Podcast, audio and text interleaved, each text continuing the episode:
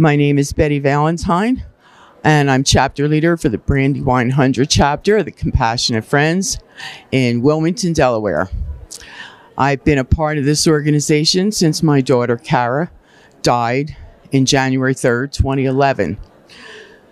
It's been a long journey. Still brings tears to my eyes. But giving back gave me a lot of hope and made me survive. I don't think I would have survived if I didn't find compassionate friends.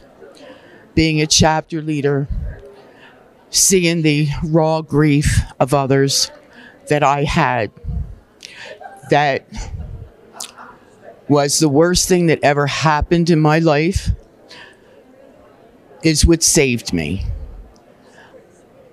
I feel everyone's pain.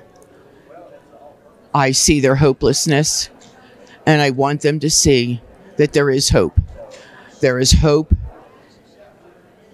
It just takes a long time. It's a journey.